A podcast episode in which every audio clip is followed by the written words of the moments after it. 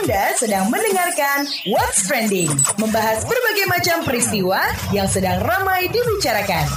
KBR Pagi Siaran Pagi Radio paling update Selamat pagi Ketemu lagi dengan saya Don Brady Di hari ini Di hari apa sih ini? hari Rabu Oke saya baru lihat di hari Rabu Di tanggal 6 Maret 2019 Kalau di Jakarta Ini masih hujan ya Bahkan sampai mulai dari jam 2 dini hari tadi sudah hujan katanya. Oke, okay, bagaimana di daerah kamu semuanya? Mudah-mudahan apa pun cuacanya, ya apa pun yang uh, uh, uh, uh, kalian rasakan cuacanya sekarang di di tempat kalian, ya kan? Mudah-mudahan semuanya nggak jadi penghalang untuk melakukan aktivitas hari ini pastinya. Oke? Okay? Kita bakal ngobrolin banyak hal, walaupun cuma satu jam, tapi banyak hal yang bisa kita obrolin. Salah satunya yang masih ramai diperbincangkan, yang masih hangat diperbincangkan itu masalah soal pemilu. Apalagi soal pemilu ini yang harus dibicarakan. Jadi seperti ini. Ingin selamatkan suara pemilih, masyarakat sipil ajukan uji materi undang-undang pemilu. Jadi cerita sedikit nih ya.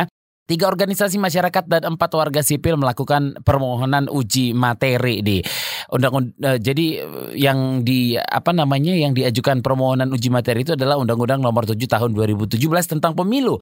Tujuan uji materi tersebut untuk menyelamatkan jutaan suara rakyat pemilih yang dimungkinkan hilang karena persyaratan prosedur administratif yang ada dalam undang-undang pemilu. Seperti biasa ya, harus ada syarat dan ketentuan berlaku. Kalau mau beli sesuatu juga harus ada syarat dan ketentuan berlaku. Tapi coba kita lihat dulu ini yang mana yang mau direvisi deh.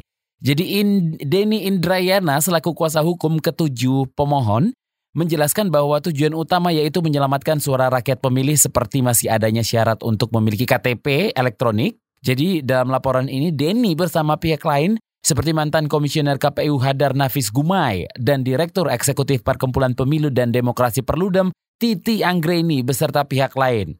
Ya, sementara itu, Direktur Eksekutif Perludem Titi Anggreni menargetkan uji materi tersebut segera diproses MK sehingga bisa mulai berlaku pada pemilu 17 April 2019. Dan menurut Titi, pengajuan uji materi tersebut adalah upaya Perludem dan kawan-kawan untuk memastikan hak konstitusi dalam pemilu bisa didapatkan setiap warga negara yang berusia 17 tahun atau pernah menikah. Meski begitu, yang tersisa hanya sekitar 40 hari menjelang pemilu. Gak kerasa banget, serius. Jadi ini udah 40 hari lagi ya. Titi meyakini majelis hakim MK segera memutus uji materi tersebut. Alasan Titi seharusnya MK punya itikat baik untuk menjaga hak konstitusi setiap warga negara dalam penyelenggaraan pemilu. Kira-kira seperti itu. What's Trending? Membahas berbagai macam peristiwa yang sedang ramai dibicarakan. Ingin selamatkan suara pemilih, masyarakat sipil ajukan uji materi Undang-Undang Pemilu. Jadi, ya, Hadar Nafis Gumai sebagai mantan anggota KPU Republik Indonesia menyebut pasal 348 ayat 9 adalah salah satu pasal yang digugat ke MK untuk menyelamatkan hak pemilih. Pasal tersebut menyebabkan pemilih yang tidak memiliki KTP elektronik kehilangan hak memilihnya. Padahal pemilih yang demikian jumlahnya sekitar 4 juta orang loh. Wow, ini juga ya. Termasuk di dalamnya adalah kelompok rentan seperti masyarakat adat, kaum miskin kota, penyandang disabilitas, panti sosial, warga binaan di lapas dan rutan, dan beberapa pemilih lain yang tidak mempunyai akses yang cukup untuk memenuhi syarat pembuatan KTP elektronik. Oke, biar lebih jelas, ya. Bagaimana permohonan uji materi Undang-Undang Nomor 7 Tahun 2017 ini kita sudah bersama uh, Denny Indrayana selaku kuasa hukum ketujuh pemohon. Bang Denny, tujuan permohonan uji materi ini sebenarnya apa ini, Bang? Permohonan ini tujuan utamanya adalah menyelamatkan suara rakyat pemilih.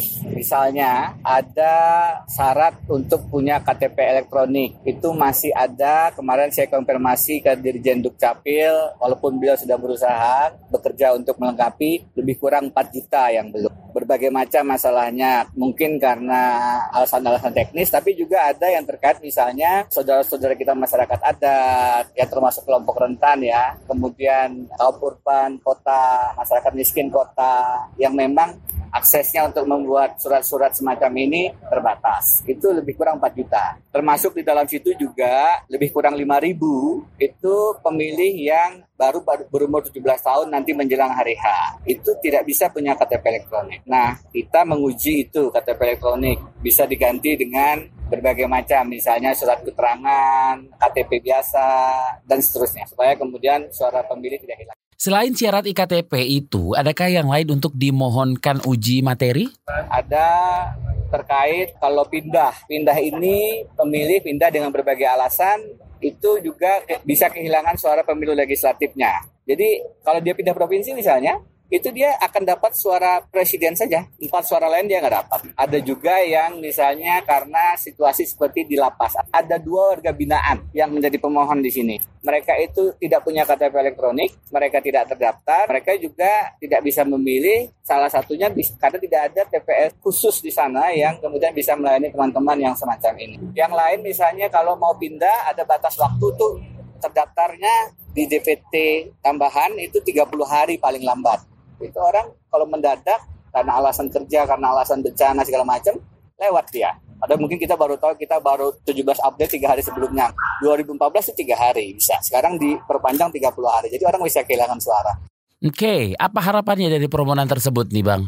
Semuanya sebenarnya dibingkai permohonan ini sekali lagi untuk menyelamatkan potensi hilangnya suara pemilih yang jumlahnya jutaan. Kenapa saya sebut jutaan tadi? Yang tidak punya KTP elektronik itu menurut eh, informasi yang kami dapat lebih kurang 4 juta. Jadi itu kan saya. Padahal prinsipnya tidak boleh jangankan jutaan, satu suara pun sebenarnya secara konstitusi tidak boleh hilang hanya karena alasan-alasan prosedural administratif itu dari putusan MK-nya di tahun 2009.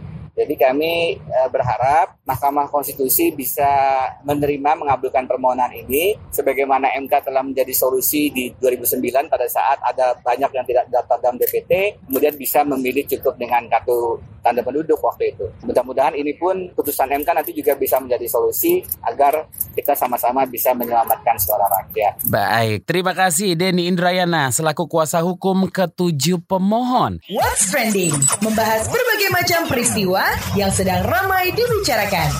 Kalau di media sosial ini ya tetap aja rame namanya warga net itu sudah banyak banget yang berkomentar di media sosial salah satunya ada @deniso43900698 yang bilang semua warga negara yang sudah memenuhi syarat untuk mencoblos harus diakomodir termasuk masyarakat yang tidak mempunyai IKTP. Kalau mitra underscore at dv advertising kali ya ini ya. Saya kira kalau kita mau kompak kita bisa meminimalisir iktp untuk nyoblos dengan cara uh, dengan para saksi diberi pengetahuan untuk mengecek iktp warga yang akan mencoblos dengan meminta nomor iktp ke panitia untuk dicek lewat handphone ke website Dukcapil setempat atau web nasional. Setuju sih. Ya kalau memang sudah ada syarat-syarat seperti itu ya harusnya apa ya dipermudah untuk mengecek apa nama kita sudah ada atau enggak kayak gitu ya kan? Jangan tiba-tiba ya gitulah. What's trending membahas berbagai macam peristiwa yang sedang ramai dibicarakan. Bersama saya Don Brady dan ngobrolin soal ingin selamatkan suara pemilih masyarakat sipil ajukan uji materi undang-undang pemilu ya. Nah, Mahkamah Konstitusi dimungkinkan untuk mempercepat putusan terhadap uji materi Undang-Undang 7 tahun 2017. Percepatan putusan tersebut tergantung kepada kesiapan pemohon di dalam persidangan.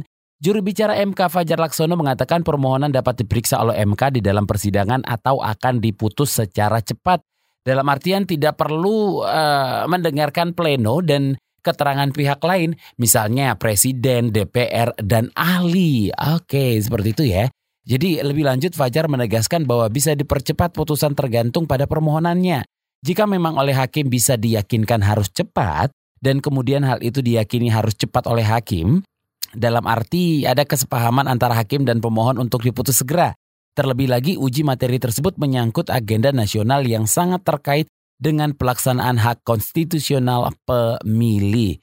Nah, lantas bagaimana tanggapan KPU atas hal ini? Kita akan bahas dengan Komisioner KPU Firian Ajis. Selamat pagi Pak Firian, seperti apa tanggapan Anda pengajuan uh, adanya pengajuan uji materi beberapa pasal di Undang-Undang Pemilu untuk mengakomodir pemilih yang suaranya rentan hilang karena persyaratan prosedur administratif. Prinsipnya warga negara yang mengajukan uh, judicial review terhadap undang-undang itu bagian dari upaya untuk memastikan undang-undang yang dibentuk itu sesuai dengan undang-undang dasar. Dalam hal ini, menjamin hak konstitusional warga negara untuk menggunakan hak pilihnya. PUU 102 tahun 2009 yang keputusan Mahkamah Konstitusi itu kan menyebutkan penyelenggara pelaksanaan administrasi dalam kepemiluan tidak boleh menghambat hak konstitusional warga negara. Mungkin dengan semangat itu, sejumlah tokoh dari masyarakat sipil menilai beberapa pasal di Undang-Undang Pemilu bisa berpotensi demikian, yaitu menghambat penggunaan hak pilih warga negara. Maka di judicial review. Bagaimana sikap KPU? KPU menghormati setiap upaya uh, hukum yang dilakukan oleh warga negara atau pihak tertentu itu menjadi bagian dari proses pemilu yang berintegritas. Nah, kita hormati Harapan KPU sendiri seperti apa ini Pak? Terkait dengan tata cara teknis penyelenggaraan pemilu, KPU berharap bisa diputuskan oleh MK tidak dalam waktu yang lama. Mengapa demikian? Karena kita sama-sama tahu pemilu sudah dalam hitungan hari. Dan kami perlu melakukan berbagai penyesuaian apabila ada putusan MK terkait hal-hal tersebut. Paling tidak dalam satu minggu ini sudah dua hal yang uh, sudah dua pihak yang mengajukan judicial review. Yang pertama dua mahasiswa dari Bogor ya yang tidak terdaftar, kemudian kemudian tokoh-tokoh pegiat demokrasi ya mengajukan JR ke MK.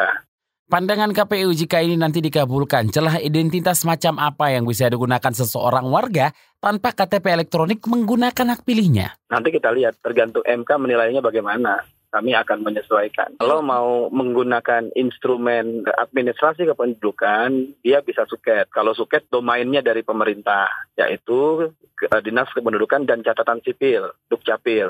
Tapi pernah pula di masa lalu ada kartu pemilih, tapi kartu pemilih bukan opsi yang bisa dalam waktu singkat ini. Mungkin nanti ada alternatif lain yang jelas sekarang penyelenggaraan pemilu secara kelembagaan didesain semakin berintegritas yaitu adanya perangkat pengawasan pengawasan pemilu sampai tingkat TPS, yaitu pengawas pemilu. Yang dipermasalahkan juga adalah ketika berpindah TPS dari asalnya kehilangan uh, suara pemilihan legislatif. Anda menilainya ada celah? itu terpulang kepada MK memaknai apakah hak konstitusional warga negara itu dalam konteks teknis pemilu sekarang itu kan setiap pemilih mendapatkan lima surat suara. Nah kemudian apakah harus tetap dapat lima atau tidak? Undang-undang sekarang menyebut tidak apabila pindah memilih surat suaranya menyesuaikan. Misalnya pindah antar provinsi hanya dapat satu surat suara. Mengapa demikian? Karena pendekatan yang digunakan oleh pembentuk undang-undang adalah prinsip representasi pemilih atas dapilnya. Jadi kalau dia sudah keluar dari dapil asal misalnya sesuai pada alamat di KTP elektronik yang bersangkutan tidak punya hak untuk mendapatkan surat suara di dapil tersebut. Terima kasih Komisioner KPU Firian Aji. What's Trending membahas berbagai macam peristiwa yang sedang ramai dibicarakan. Saya Don Brady pamit, besok ketemu lagi ya. Salam. KBR, inspiratif, terpercaya.